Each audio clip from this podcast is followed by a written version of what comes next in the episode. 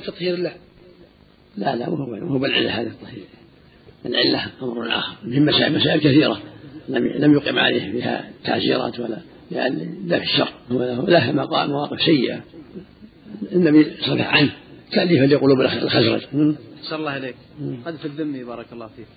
فيه تعزير الرجل المقذوف محسن. وهو الحر المسلم.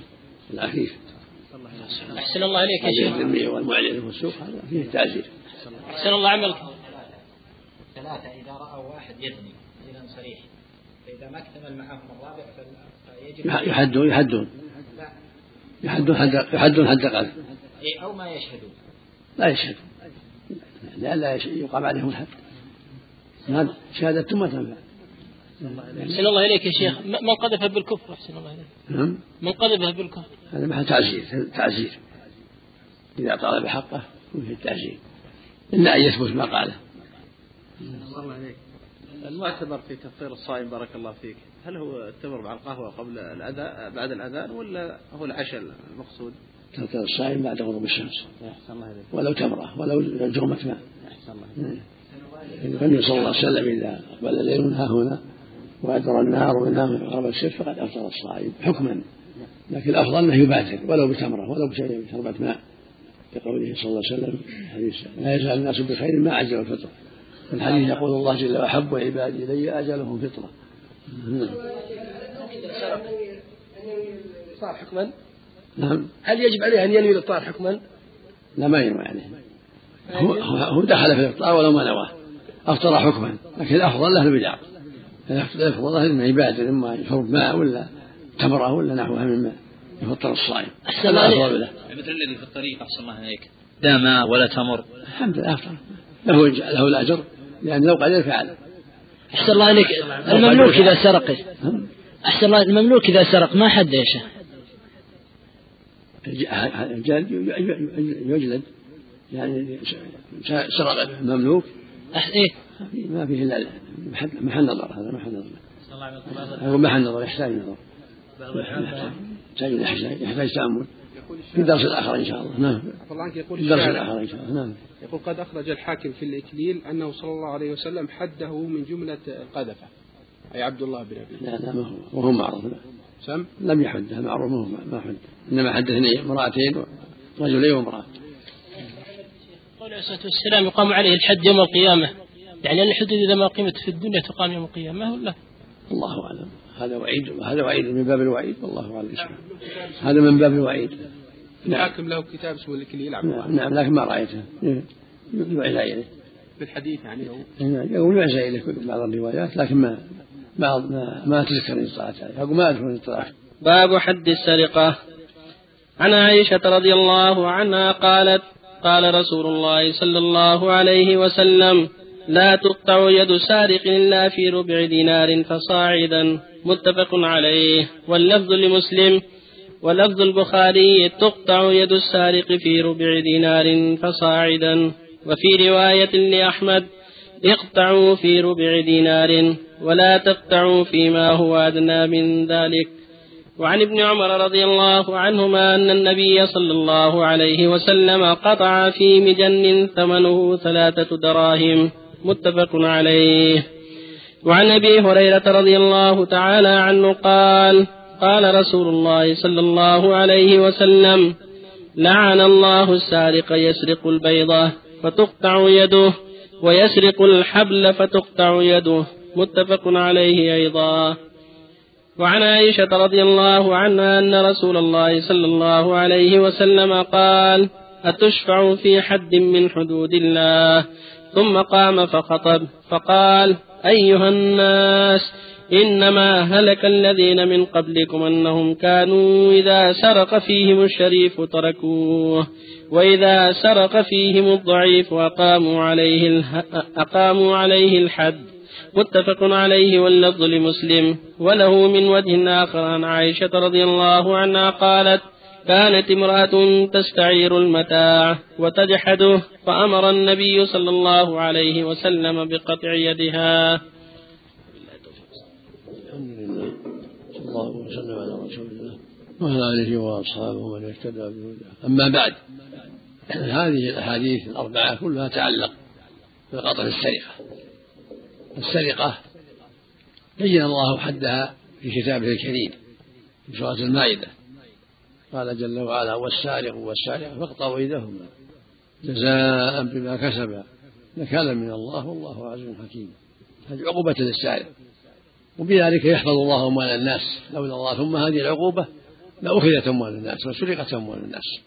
ولكن الله جعل هذا الحد حماية لأموال المسلمين في كل مكان. ولهذا تمر السنون في بعض في البلد. السنون الكثيرة ما قطعت لأن لخوف الناس من هذا الحد. المقصود أن الله حمى أموال المسلمين بهذا الحد. كما حمى فروج المسلمين بحد الزنا. وحماهم من الخمر بالحد. فهكذا مسألة السرقة. وهي حد عظيم خطير وهو قطع في السرقة. أعظم من الجلد يقول النبي صلى الله عليه وسلم لا تقطع اليد إلا في ربع دار صحيح. الرسول بين النصاب. الرب جل وعلا بين الحد ولم يبين النصاب. والرسول بين النصاب. والسنة تفسر القرآن. وتبين معناه. يقول الله جل وعلا وما آتاكم الرسول فخذوه وما نهاكم عنه فانتهوا. ما تقطع اليد في الشيء اليسير. تمرات أو فاكهة لا تساوي شيء لا لابد من حد محدود. بين الرسول حده ربع دينار. والدينار عملة من الذهب في عهد النبي صلى الله عليه وسلم عملة. زينتها 12 درهم صرفها 12 درهم. وزينتها مثقال الدينار مثقال. هذا مثقال تقطع فيه اليد فأكثر فصاعدا فأكثر. إذا كان دينارين ثلاثة من باب أولى كل ما زاد فهو من باب أولى. لكن أقل شيء هذا حد القلة ربع الدينار هذا الحد هذا الحد الأقل. إذا كان دونه سرق سرق تمرات سرق واقعة سرقت رجة ما تبلغ وما أشبه ذلك لا تقطع حتى يكون المسروق يبلغ ربع دينار فصاعدا. ولهذا قال تقطع اليد في رواية البخاري في ربع دينار فصاعدا. في رواية أحمد اقطعوا في ربع دينار ولا تقطعوا فيما هو أدنى من ذلك. هذه ابن عمر أن الرسول قطع في مجن ثمانون دراهم يعني قيمته. ربع الدينار ثمان دراهم قيمة ربع الدينار لأن صرف الدينار في عهد النبي 12 درهم الحديث الآخر لعن الله السارق يسرق الحبل فتقطع يده. ويسرق البيضة فتقطع يده. قال العلماء في تفسيره معنى ذلك أنه يسرق الحبل ويتساهل فيجره إلى سرقة ما هو أكبر. يسرق البيضة فيجره إلى ما هو أكبر. ليس المعنى أن البيضة يقطع فيها لأنها ما تساوي ربع الدينار ولا الحبل.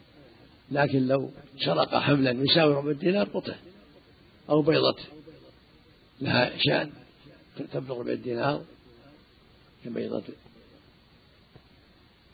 الأحمال النعام أو كذا. المقصود إذا وجد بيضة لشيء من الحيوانات المأكولة لها قيمة فلا بأس. وإلا فالأصل لا تقطع إلا فلهذا فسر الحديث بأن المعنى أنه يسرق يسرق الشيء يسرق الشيء القليل فيجره ذلك إلى سرقة الكبير. ولهذا قال لعن الله السارق يعني لخوف همته وسقوط همته. يسرق الشيء القليل فيجره ذلك إلى الشيء الكبير الذي تقطع فيه يده. وإذا وجد حبل يساوي ربع الدينار أو بيضة تساوي ربع الدينار قطع. وفي هذا أنه من الكبائر السرقة من الكبائر. ولهذا لعن الرسول صاحبه قال لعن الله السارق دل عليها من كبائر الذنوب. والحديث الرابع حديث عائشة؟ حديث السارقة التي سرقت من بني مخزوم رأت من بني مخزوم سرقت. فأمر النبي بقطع يدها فقال بنو مخزوم وهم من كبار قريش. بعد الفتح منهم أبو جهل ومنهم الربيعة أتقطع يد فلانة؟ انظروا من يشفع فيها. فقالوا من يشفع يجتري له أسامة بن زيد حب رسول الله. فتقدم أسامة. قال يا رسول الله أشفع أنها لا تقطع يدها. فقال أتشفع في حد من حدود الله؟ ثم خطب الناس عليه الصلاة والسلام. وقال إنما هلك من كان قبلهم أنهم كانوا إذا سرق فيهم شيء تركوا. وإذا سرق فيهم الضعيف أقاموا عليه الحد ويم الله لو أن فاطمة بنت محمد سرقت لقطعت يدها. اللهم صل عليه وسلم. ثم أمر بقطعها قالت عائشة وكانت تأتينا بعد ذلك حسنت توبتها وصلحت حالها. كانت تأتي إليهم في المدينة ترفع حاجتها إلى النبي صلى الله عليه وسلم وتقضى حاجتها. وفي لفظ كانت تستأر متاع فتجحده.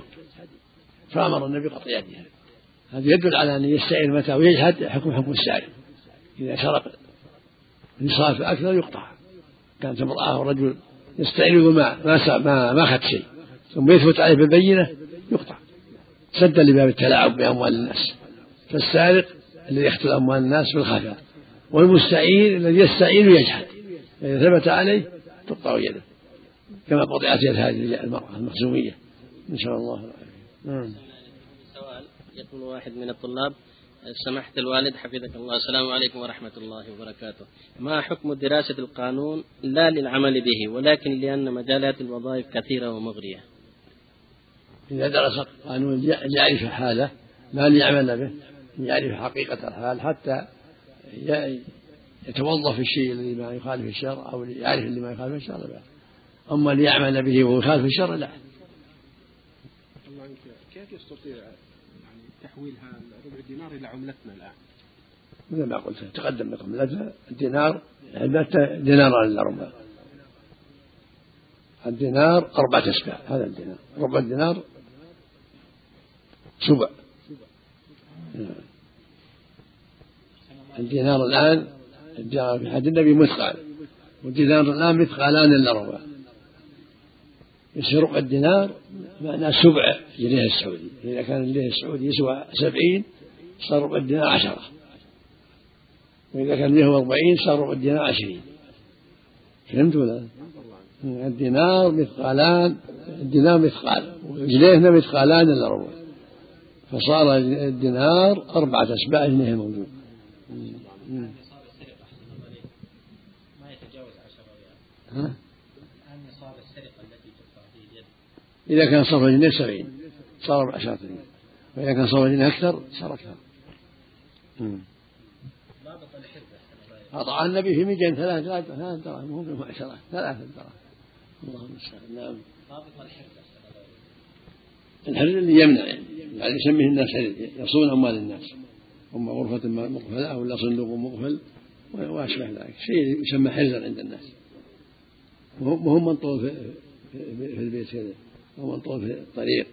أو منطول عند الباب. لا لا بد يكون في حرز.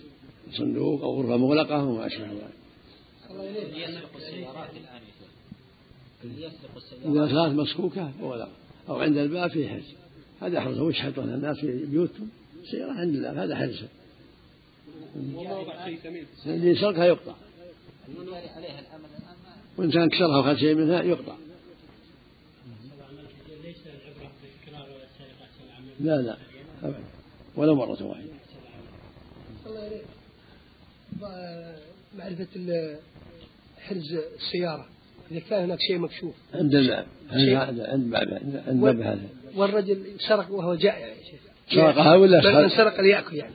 وشاف شيء في السيارة طعام في وسطها يعني فلوس ليشتريها. إيه. دراهم دراهم في السيارة ليش- ليشتريها؟ إذا كسرها يقطع. ولو كان جائع يا شيخ. ولو كان. من قطعت يده ورجله عفى الله عنك ثم سرق هل يكمل على باقي أعضائه الصواب لا الصواب لا يعزر يؤدب. و- وما روي عن أبي بكر؟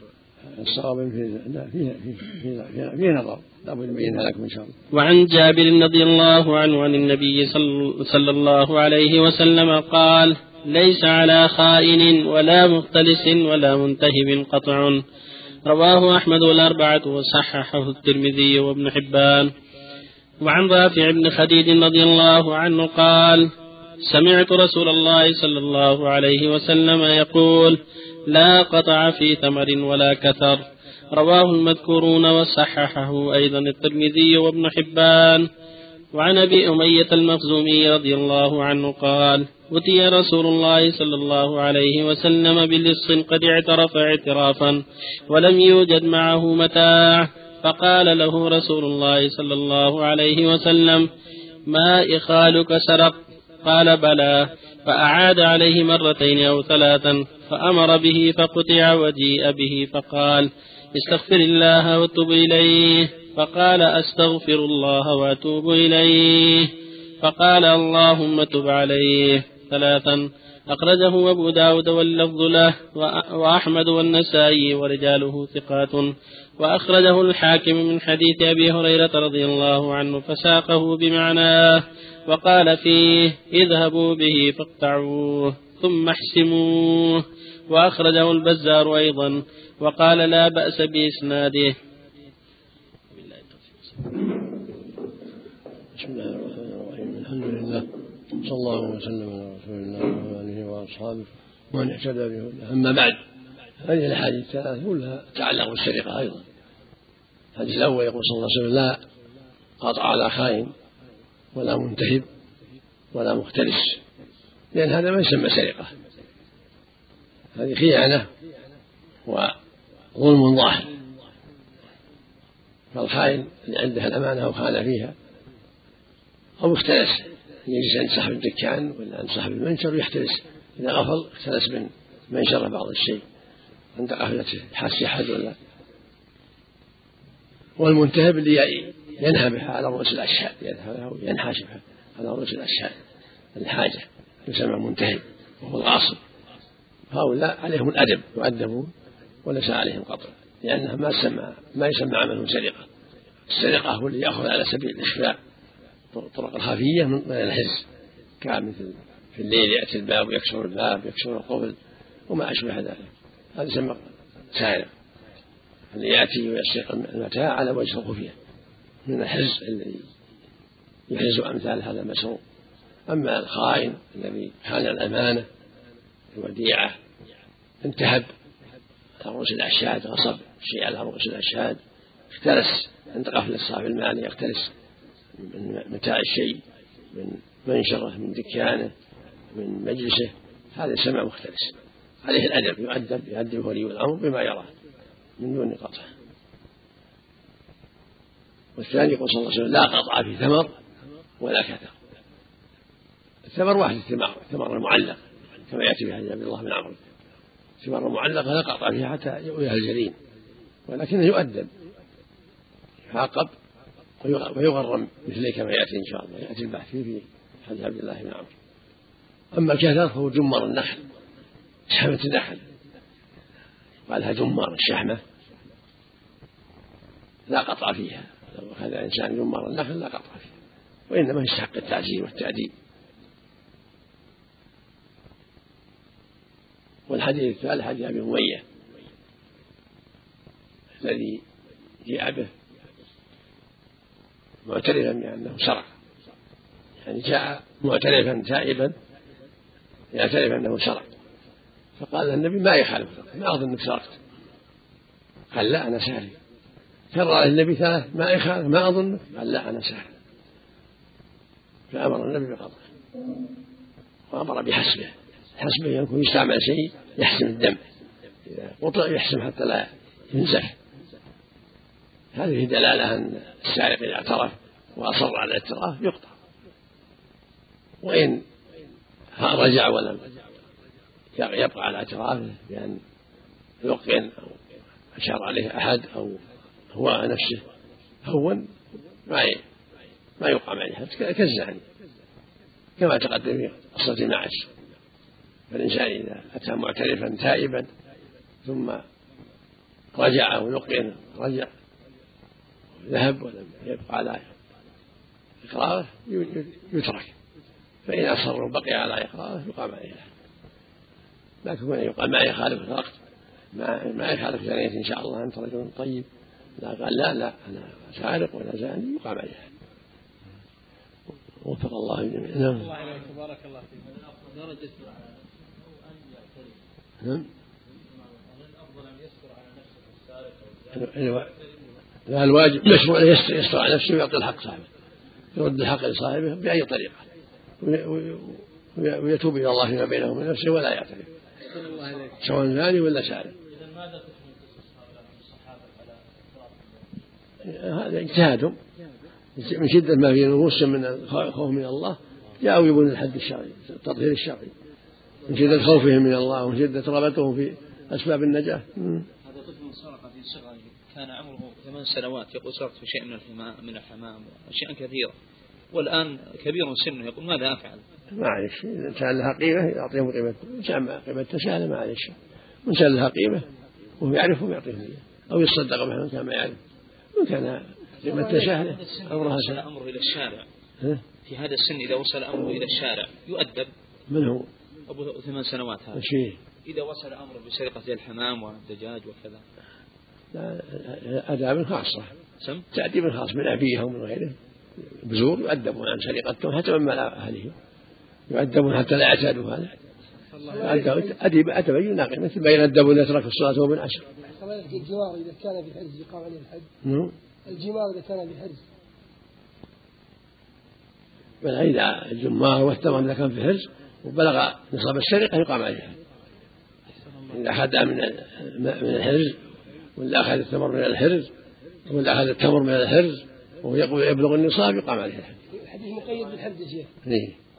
الله عليك نعم. درجة حديث جابر الأول بارك الله. لا بأس به. نعم. نعم. آه.